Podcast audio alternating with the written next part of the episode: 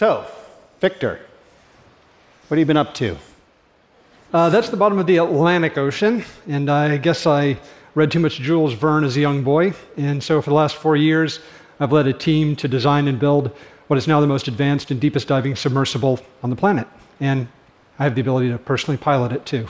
So this was us in December of last year, for the first time, the bottom of the Atlantic Ocean. And nobody's seen that before, right? That's just you. No. Wow. Well, now everybody else. Who does that? Well, I think everyone has seen all the developments in the last 10, 15 years. You have a bunch of people that have the means to explore outer space, like SpaceX or Blue Origin, those guys, and we're going the other direction. So it's a wonderful era of private individuals spending their resources to develop technologies that can take us to places that have never been explored before. And the oceans of the world, as it's almost a cliche to say, it's 70% of our entire planet, and of that, 95% is unexplored. So what we're trying to do with our expedition is to build and prove out a submersible that can go to any point on the bottom of the planet to explore the 60% of this planet that is still unexplored. You need a pretty cool tool to do that, right? Right. The tool is the submarine, the Limiting Factor. It's a state-of-the-art vessel supported by the support ship, the Pressure Drop. It has a two-person titanium sphere, 90 millimeters thick, that keeps it at 1 atmosphere. And it has the ability to dive repeatedly down to the very deepest point of the ocean, the Challenger Deep. The SpaceX of ocean exploration? Yeah, it's kind of the SpaceX of ocean exploration, but I pilot my own vehicles. You're going to take Elon or? Yeah, I could take someone down there. So Elon, if you're listening, I'll give you a ride in mine if you give me a ride in yours. So, tell us what it's like down there. I mean, we're talking about like a place where the pressure is so intense that it's like putting an Eiffel Tower on your toe. It's more than that. It's about 16,000 psi. So the issue is that we have this titanium sphere that allows us to go down to these extreme depths and come up repeatedly. That's never been done before. The Challenger Deep has been dived twice, once in 1960 and once in 2012 by James Cameron. And they went down and they came back up, and those were experimental craft. This is the first commercially certified submersible that can go up and down thousands of times with 2 people, including a scientist. And we're very proud that we just took down the deepest diving British citizen in history just 3 weeks ago, Dr. Alan Jamison of Newcastle University, who was down with us on the Java Trench.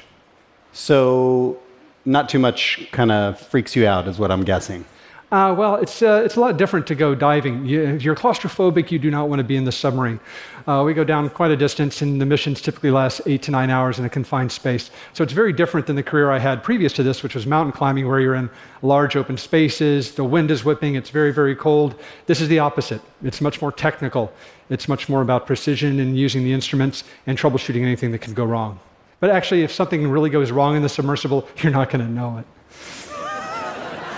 So you're afraid of leaks, is what you're saying. Yeah, leaks are not good. But if it's a leak that's happening, well, at least it's not that bad, because if it was really bad, you wouldn't know it again.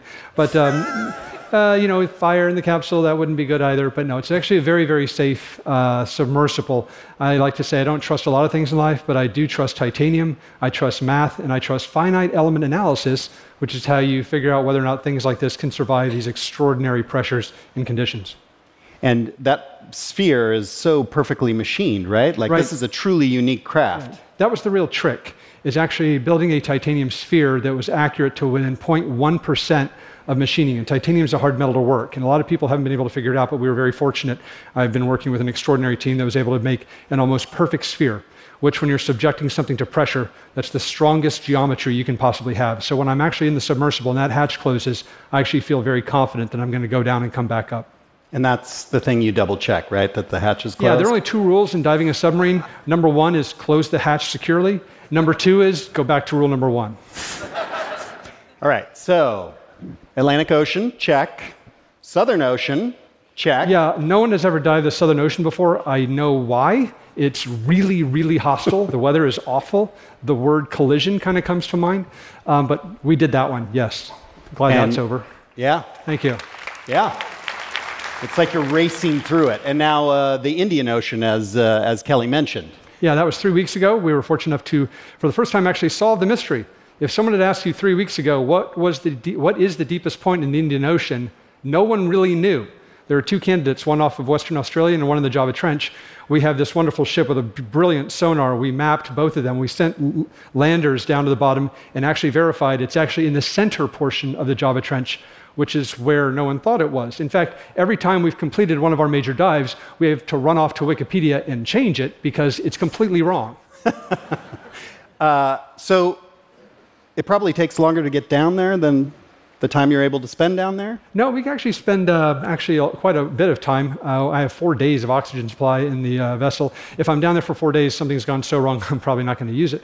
But it's about 3 hours down to the deepest part of the ocean, and then we can spend usually 3 or 4 hours, and then another 3 hours up. So you don't want to really stay in there for more than 10 or 11 hours. It can get a little tight. All right, so the bottom of the Indian Ocean. And so this is something that no one besides you has ever seen before. This is actually imagery from one of our robotic landers. On the bottom right, you can actually see a robust ass fish. That's what it's actually called.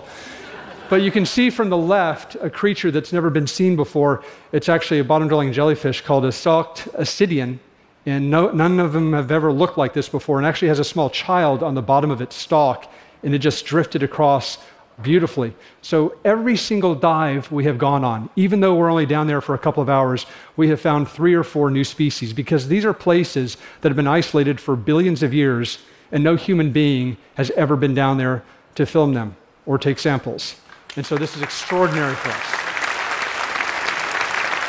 So what we were hoping, the main objective of our mission is to build this tool. This tool is a door, because with this tool, we'll be able to make more of them potentially and take scientists down to do thousands of dives to open that door to exploration and find things that we had no idea even existed. And so more people have been to space than the bottom of the ocean. You're one of 3. You're going to up that number. You're going to give it away. Yeah, 3 people have dived to the bottom of the Pacific Ocean. The USS Trieste in 1960 with 2 individuals. James Cameron in 2012 with his Deep Sea Challenger. Thank you, Jim. Great sub. And this is the 3rd generation technology. We're not only going to try and go down actually in 2 weeks, but we're going to try and do it multiple times, which has never been done before. If we can do that, we will have proven the technology, and that door will not just go open, it'll stay open. Fantastic. Good luck. Thank you very much. Thank you. Thank you all.